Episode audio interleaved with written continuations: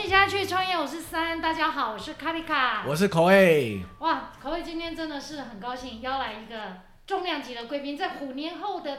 第三集，我们就找来好朋友。对，我的那个红红地毯从那个孝贤街的四川路已经铺到对，孝贤门市了。还有玫瑰花瓣。对，因为今天的这个来宾，我认为非常特别，对很多朋友而言，他一定很大的收获，是因为他不是理论而已，而且他的产业经验真的很丰富。嗯，这样对我而言哈，今天的来宾是呃我们的形容，我本来这样形容，但他今天跟我说他不算那个领域，可是我对他的形容就是他是电商界的名人。你们要知道，能够邀请名人不是不容易的，所以你们在听投袭下去的播客这么多集以来，除了我们的设备提升，我们还重金啊没有啦，没有重金，他这是好朋友，我们邀请了这个。呃，今天这一集跟下一集，如果你不听，你真的会遗憾。我们叫遗憾终身吗？讲的这么夸张遗憾，很蛮久的，但是他真的带来一个非常棒的主题，他要告诉大家如何用新的方法来做所有的生意。他是说用新方法做旧生意，那你就知道他不是他不是欺负大家说你们现在做的生意都是旧生意，而是现在大家手上的这些生意面对。这么大这两年这么大的世界的变化，你如何有全新的角度、全新的方法来看待？嗯，好，我们来欢迎我们的来宾陈显丽。哎，显丽，呃，大家午安，就是很高兴能够来到这个节目，然后跟大家聊聊，就是一些我对于一些经呃商业上的经验啦，还有一些执行的一些过程的心路历程。哦，OK，那我想其实其实呃，我想很多人都很多朋友应该听过没有听过，你们可以搜寻一下哈、他在呃陈显利呢，在那个呃报纸有专栏，然后也投资很多事业，在很多各大企业都有他，而且他的领域是跨领域的哈、我想呃今天其实重点呢，其实是要挖掘，因为他的过去我们已经没有办法挖掘，我们一定要挖掘他现在的智慧哦、就是说哎哎，我觉我觉得我今天来也是抱的真的是来学习的哈、就是说。其实像我们面对疫情，呃，大家都知道嘛，其实很多疫情很多资源重新再分配，包括呃人们的需求也在改变我们等一。下可以让显丽先介简短介绍一下他自己。好好好，对，一哎、两我我。对我应该对等一下一定要让他介绍，对是他这样的这样的背景是怎么会有这样的领悟？就是说，其实我们在面对这些呃新时代的来临，这种所谓的突然来了疫情这只黑天鹅，其实很多资源和人们的很多产业的时间序，其实它不是改变，它是加速让这件事情发生的。那尤其面对这种商业，我觉得对电商也好啦，或者是很多新创的，我想对于很多大大集团，他们都有他们足够的资源去应对。但对新创单位而言，在面对这些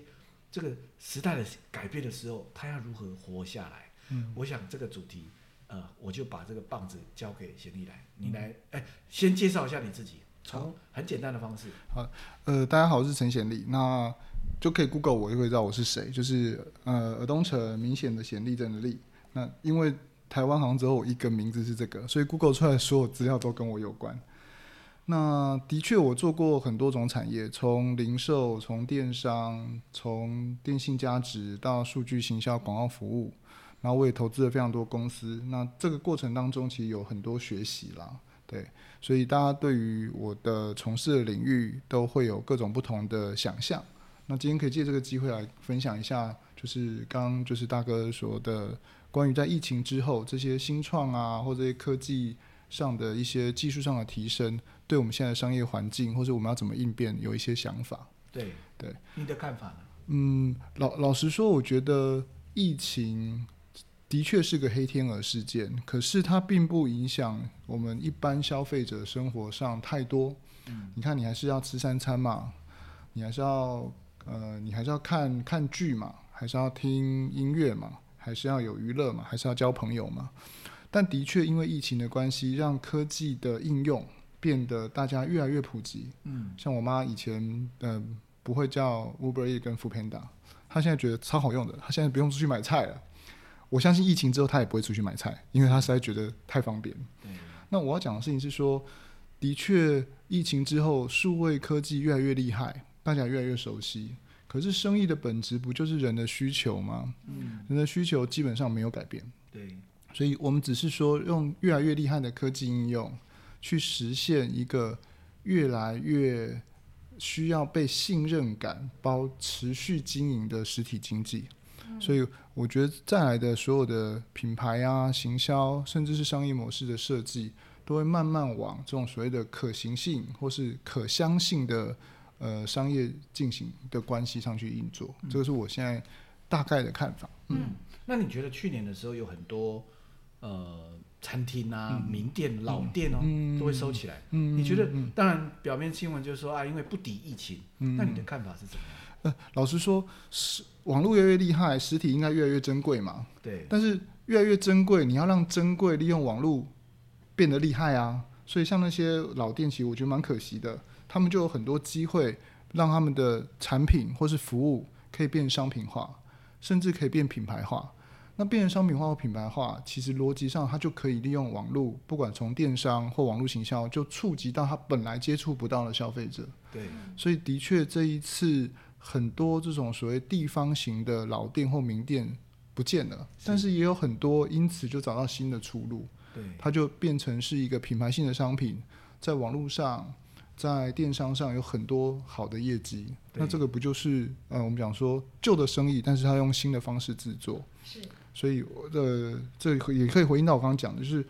网络科技越来越厉害，但是实体越来越珍贵。只是说这个珍贵，你还是得用网络科技去 deliver，让它能够被实现。那所以怎么样权衡这个所谓的呃新科技的应用跟商业本质实际的商业本质上的实现？我觉得这个就是我们可以学习的地方。嗯，那个我听过显力有一个很很成功的一个，应该是他也是他投资也是他顾问的一个生意模式。嗯，那我听了，我觉得他超精彩的，他真的是，他等一下可以跟我们看，应该是可以跟我们分享，就是，呃，有一个做那个瑜伽，瑜伽服，对瑜伽服的那个，哎这个生意模式可以分享可以啊可以没问题生意模式没问题他超，我觉得那个过程就是他如何用他刚刚讲的那个信任这件事情。对，好信任，大家可能觉得在这个时代，大家都以为应该现在的销售模式就是网络啦，就电商。可是，可是你可能不知道，当他在讲如何用人与人之间的信任，然后再善用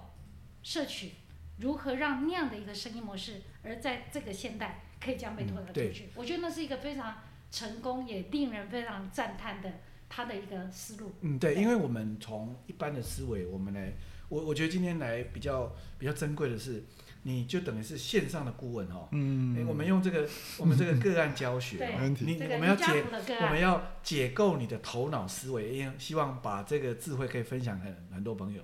一般好，假设我们做一个瑜伽，我们有传统说哦瑜伽嘛，今天这个老板呢，他有瑜伽，他有几个途径，找经销商，找通路，或者是他找他的妹妹很会发文，KOL 拍照，OK，然后呢就上了呃自己的官网，设计的官网，也许他创业的时候就花了五十万把这些打造完了啊，做一个品牌，有一个 logo，然后找 KOL 拍照，结果第一个月完之后呢，发现业绩很差，OK，因为没有人知道，而且呢，原来还要下更多广告才会看到，那于去于是就失去信心，结果他的瑜伽服高档瑜伽服呢，就想办法呢，呃，和瑜伽教室呢合作，这瑜伽教室呢，这个老师呢，嗯、有一搭没一搭的，就把它挂在他们的瑜伽教室旁边陈列着，但是也从来没有人来嗯关怀，就他就发现说，原来瑜伽教室也不行，哎，广告不行，瑜伽教室也不行。他想说会不会要开家门市？于是呢，他到了呃东区租了一间小办公室，有一个瑜小型的瑜伽教室。就后来发现呢，哇，招生好难，没有学生。到到目前为止已经花了一百万。哎，请问显力老师，请问怎么办啊？你要怎么去你要怎么拯救这个从瑜伽服冷门分众的创业伙伴？嗯，嗯了解。呃，我觉得我呃说一下我过去销售过的东西啊，就我以前在成品嘛，所以我卖过书，卖过文化商品。那也在灿坤，在特力屋，所以卖过居家，然后卖过三 C，卖过家电。那我自己创业的时候卖过女装、女鞋、女性保养品，对，几乎女生的东西我都卖过。然后投资的项目也有很多做商品销售的，所以我其实觉得销售是一个最难最难的事情。但其实只要本质清楚了，供需关系搞清楚，基本上它也是容易的。好，那的确不同的商品有不同的操作方法。首先当然是要让商品被知道嘛，好的产品、好的功能能够被知道。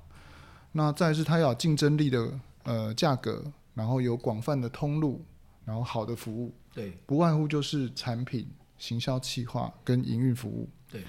那这三个的搭配组合，其实都是很表层。我们看到就是销售的手段。对，这我常讲一个例子，是说，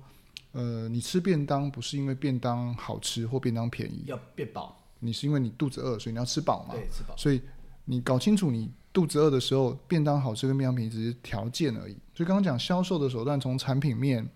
从行销企划的设计，一直到营运服务上，这三件事情都是必须的，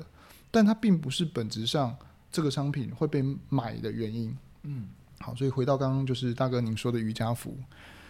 呃，瑜伽服是谁穿？就是瑜伽学瑜伽的人穿嘛。对那学瑜伽的人穿，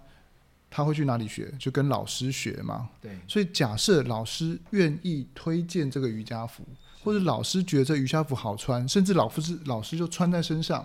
那所以它不就是一个对于瑜伽学生买瑜伽服最好最好的推销方式吗？对。好，所以呃，我我去年有一个有一个顾问的案子就是这样，他一个新创，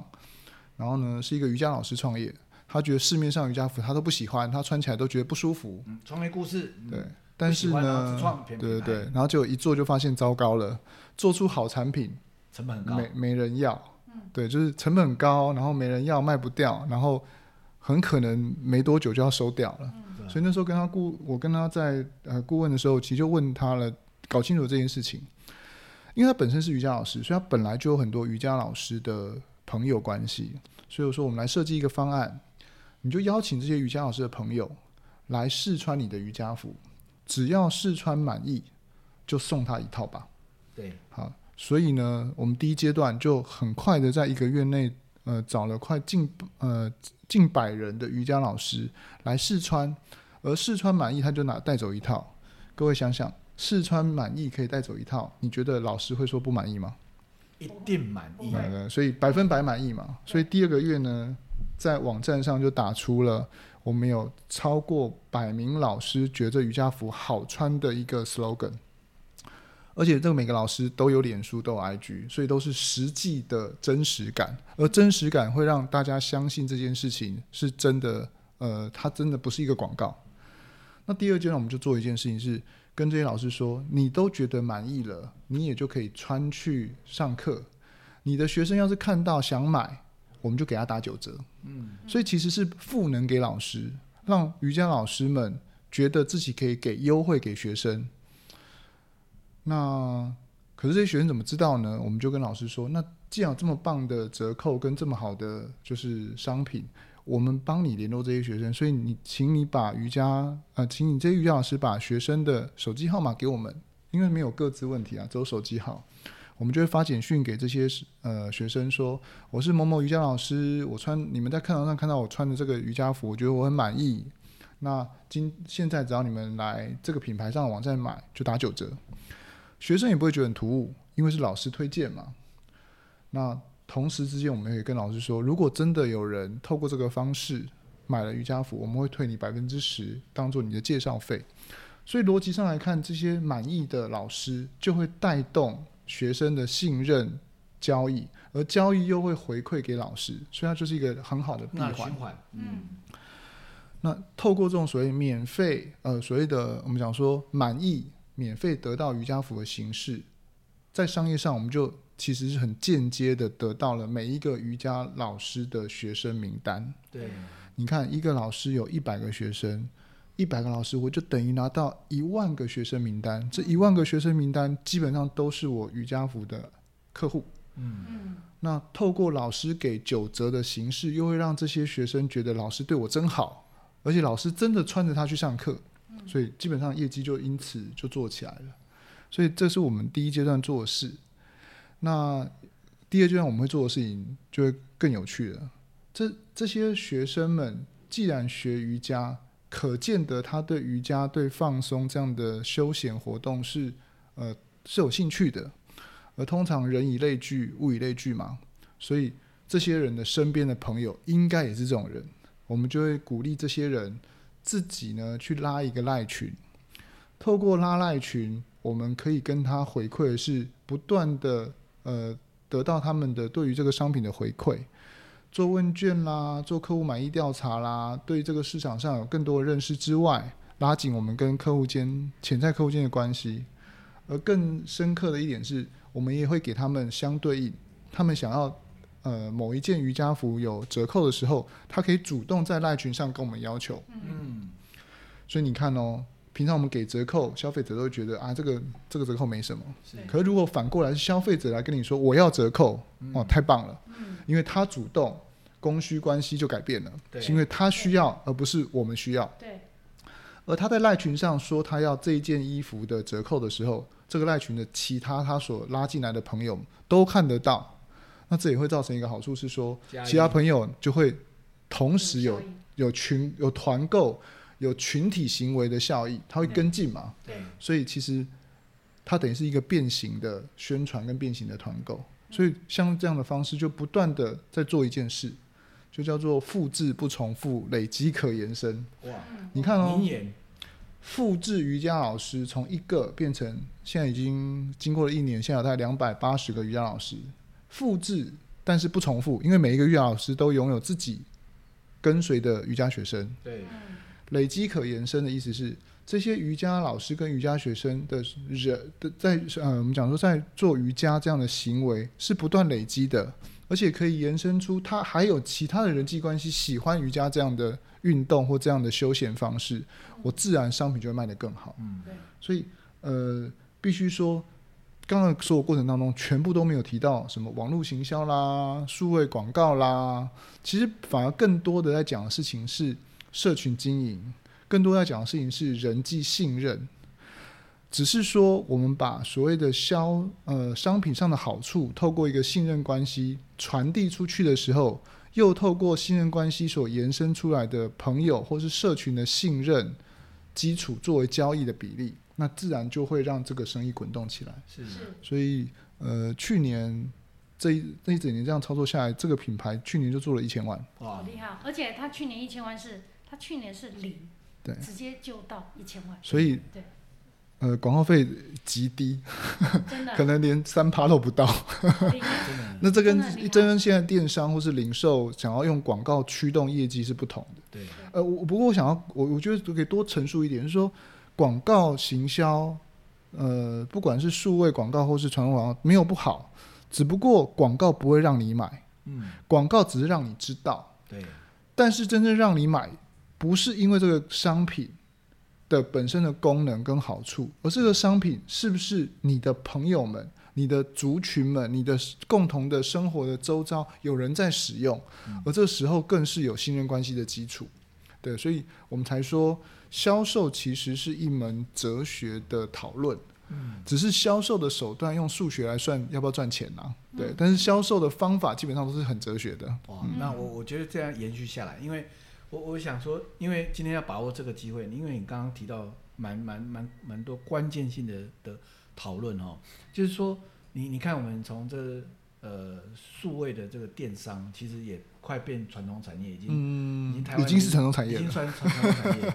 早期算是流量嘛，流量经济嘛，然后后来发展成呃内容的经济，嗯嗯然后开始呃团妈和 KOL 串起，嗯因为他要开始有建立信任感和所谓的使用情境。嗯我我我我，当然我觉得你现在更进阶的就是。我我觉得随着这个时代的改变，可能是越来越疏离吧，人与人之间的关系越来越疏离。呃，我们会需要 KOL，在某方面是，我觉我总感觉好像现代人失去了某种活得更更美好的能力。嗯然后通过这些人呢，他们其实展现出一种美好的画面，嗯让以至于让我们去嗯透过它去想象，好嗯就好像说嗯。现实生活没有爱情，所以我们看到什么什么听的韩剧的时候，哦，听的大片头，对。们看到谁好惨。对，真的很惨，我们看到一个画面，韩剧那个爱情故事的时候，其实在无形中也向往投射了对。向往，或者是投入它，持续的在那里面产生了一种连接感。嗯当然，这些经济当然会会会随着这个时代的演化，会慢慢的前进。嗯但我觉得现在开始已经进入到了你刚刚说的所谓的信任的经济，而这个信任经济就是嗯开始串起了这个所谓的商业模式，嗯是不是这样的原因呢？呃，我要这么说，就是说，的确过去都是从流量开始，所以你的网站或是你的店有越多人来，就越容易有生意嘛。但是呢，来如果看不到这个东西对我的价值就没用，所以开始有了内容行销，从布洛克到 YouTube 到现在的 KOL、KOC，讲的其实都是在创造更多的内容，让消费者能够呃被接受，然后 engage。可是真正让你产生交易的，真的不是这些内容跟流量，而是你需要它，而你需要它，很多时候不是你自己影响的，是别人告诉你你需要。那个那个别人可能就是你相信的人，所以你买房子、买车、买保险，不就是跟你比较相信的 sales 或是朋友们购买吗？那的确，网络让人际关系变得很紧密。说实话，是很紧密，因为呢，我一不认识你，我都可以在网络上跟你讲话，但是也很疏离，因为你到底是真的还是假的，我不知道。对，所以在这个紧密又疏离的状况之下，怎么设计一套好的社群信任，然后可以转移成交易比例，这就是我觉得再来商业上，呃，尤其是在新创跟网络经济上很重要的事情，甚至连影响到呃，我们到一家店都是一样的嘛。他为什么要写百年老店？因为就是要让你相信嘛。所以你是因为相信它是百年老店，它没倒，所以可能会蛮好吃的，所以就去吃了嘛。好。呃我最近才有看到一个招牌，我家楼下有一个，我、这是百年老店，但今年第一年。我们，包超括也讲，在在九九十一年，91我年们就百年老店对对对对，所以我要讲的是，是做这么多行销品牌或是一些所谓的广告的手段，或是产品的规划，无非就是让大家相信你而达成交易。对，而最简单的方式是什么？就是你爸爸妈妈跟你讲嘛，你老婆呃老公跟你讲嘛，你小孩跟你讲嘛，因为你相信的人跟你讲，基本上就不会反对嘛。那的确在某一些专业上，我们就相信专业嘛。例如说，医生跟我讲，营养师跟我讲，所以逻辑上，如果是你的医生跟你讲，而不是电视广告的医生跟你讲，你会相信谁？当然是相信自己的医生嘛。所以我觉得亲疏远近跟信任关系是我觉得在下一步怎么样用网络科技、用数位化的形式，让它能够被量化、被科学化的实现，这个我觉得是可以讨论的议题。是，嗯哎等一下，这个那个我知道今天这欲罢不能哈，但这个时间飞逝啊，刚刚显丽这样一跟我们分享，其实现在已经我们上上我们这一集的时间其实已经。刚刚广告一直要插进来啊，广告一直要插进来，对，已经要跟我们那个制作人说要喊要时间到了哈没有。没有，今天还可以讲对一下，，但真的是，我们今天我们我们等于我们还有下一集要让显丽更聊。他今天先跟大家谈了一个，他刚刚谈的那个瑜伽服的生意的过程。那在那个过程，他是从一年他就从零到一千万，其实这个是真的很很了不起哦。那这是瑜伽服那么多人在做这个生意，但是他刚刚用的那个方法，刚刚贤丽讲的，他用的那个方法是社群的一个方式，是一个口碑的一个方式，但这里面广告费极低，所以光是刚刚的那个例子，其实我相信可以让我们的听众朋友可以自己去想，他如何去用那样的一个新方法来做这样的生意。嗯所以他刚刚有讲了一句复制而不重复，累积可延伸哦。我相信可以让很多的朋友在刚刚显丽的分珍贵的分享里面去整理一些你的心得。所以我们要先暂停一下，就是说，如果今天这一集你有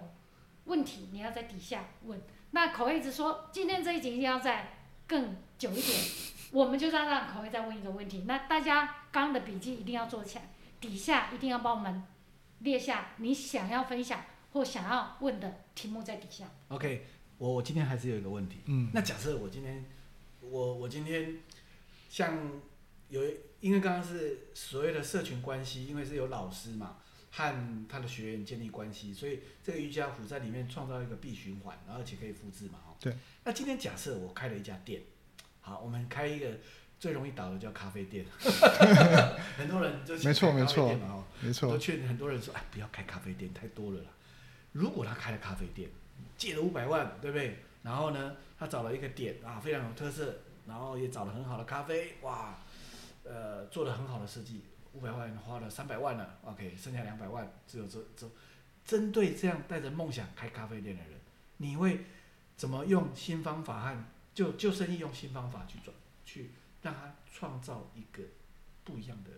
呃循环？嗯呃，我我觉得有两种啊，一种叫做质感的提升嘛，就是说你的氛围的塑造，你的咖啡的故事，这些其实都是一个关键。可是也必须说，去咖啡店，呃，很多的目的并不是喝咖啡，很多的目的是为了休闲生活。所以在这个咖啡店里面，怎么样达成休闲的目的，蛮重要的。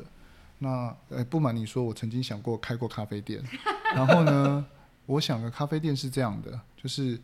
我的咖啡店只邀只呃客人只能一个人来，然后你来喝咖啡的时候呢，我的服务员会坐下陪你聊天，然后这些服务员呢有各种不一样的专长，然后但他不会一直陪你聊啦，就是他会转台，其实就是把酒店流逻辑拿来做咖啡店。好，那各位想想看哦，他坐下来，你是不是应该请他喝一杯咖啡？所以 suppose 你一个人进来，其实你是买了两杯咖啡的钱。那其实同样的行为行为，为什么会这么想？是因为大家其实需要被抚慰。其实进到咖啡店，你想要从寂寞、从呃不舒服变得舒服，你希望你能够找到人聊天。我们其实就是一个可以聊天的咖啡店。所以我们的服务员呢，就是要有各种不同的专长。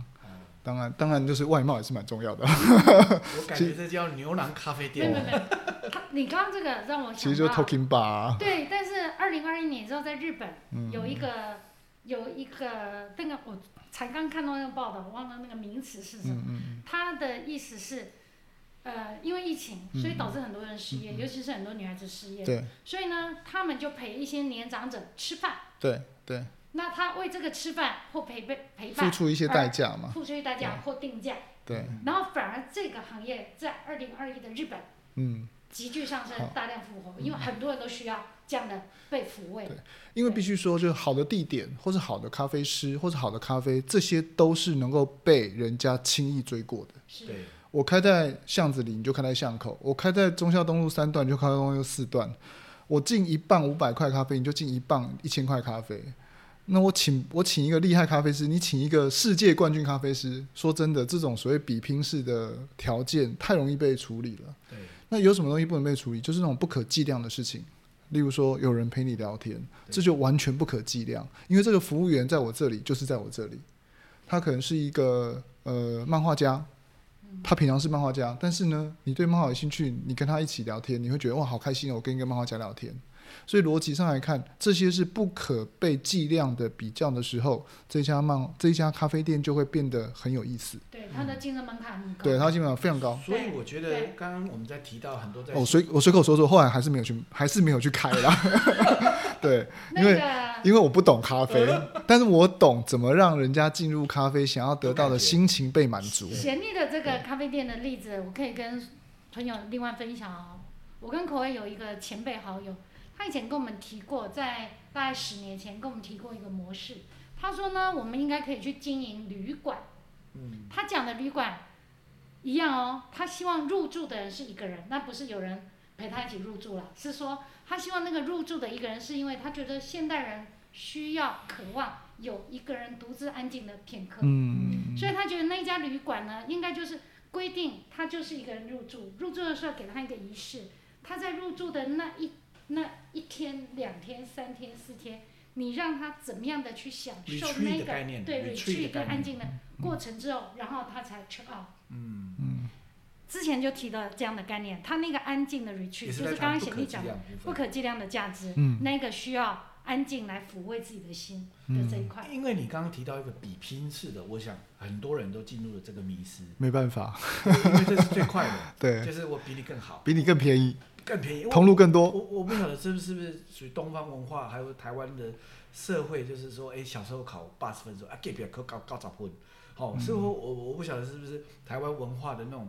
就是很喜欢比较的那种。其实是，应该是。其实我我觉得就是东方人对于就是学习很厉害，所以就造成学习就是有第一名、第二名、第三名都有分数。可是，一旦进入了社会，进入了职场，然后进入商业环境，其实是不能够比的。你做的任何事情都是第一名。但是因为没有办法比，所以大家就无所依循。是对，那不是说比较不好，而是比较是你要拿你最强出来跟人家比较，而且最好的方式，你的最强是别人没有的。嗯那不如就找一个自己最弱，但是别人也没有的来比较，这样不是很好吗？所以呢，如果我们以一个新创单位而言，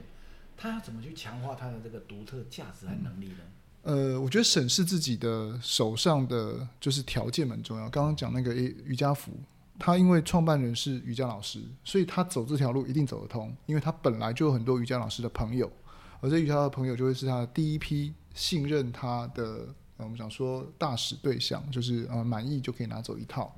所以每一个人在创业的时候，都要去想一下，你自己手上不管是你个人能力或是你的资源，有没有什么是与众不同的独特？而这个独特呢，最好是不能够被计量的，不能够被计量的，才有可能真正变成你的独特。所以我们在讲可口可乐嘛，就是可口可乐好不好喝？看你还真不知道可乐好不好喝诶、但是你每次你只要讲可乐，我跟你说，每一个人都会跟你说可口可乐。所以看起来也是一种不可被计量的品牌价值。只是说品牌价值，这会延伸出另外一题，就是品牌价值并不是有名字就是被品就是品牌，嗯，而是这个名字被大家所认可，它等于那个行为，它会变成品牌。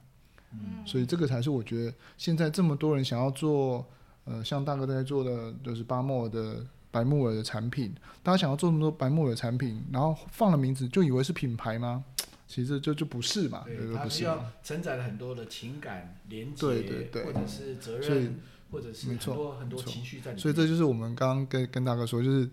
呃，我们我我觉得系出同源，就是同样就是商业其实是一个哲学哲学思考的架构，但你真正落实到执行上，就是一个数学的生意啦。所以你用数学来赚钱，用哲学来思考架构，就会与众不同，那也容易获利。哇，太棒了太厉害了，真的是太厉害了，用新方法做旧生意。商业是一个哲学哦，生意是一个数学哈、真的是今天这一集太棒了。我们现在广告已经在下面排满了，这个是硕泽，而我们我们要我们还是要哦这个 announce 一下，对对对对，还我们的信设设备已经，我们的现现在 HiFi 的等级的是由我们的硕泽商务中心来提供的。对那个虎年之后，我们这个投洗下去的博客的设备，我们是由硕泽国际商务中心有限公司来赞助我们。那这两集呢，今天是上集，我们非常高兴邀请到我们的陈显利电商名人，我还是要叫他电商名人哈，陈显利，因为他真的是很有名，大家去 Google 一下哈，来为我们每一个听众去讲如何用新方法来做旧生意。今天这一集非常精彩，欢迎所有的朋友在底下跟我们分享你的心得，或是你有什么问题你要来问陈老师，我相信他会乐于来跟大家做回答，机会非常难得哦。头洗下去，创业五十三，我是卡丽卡，我是口 A，呃，我是陈显利，对我们，我们就下一集见喽。OK，下一集拜拜。见拜拜。拜拜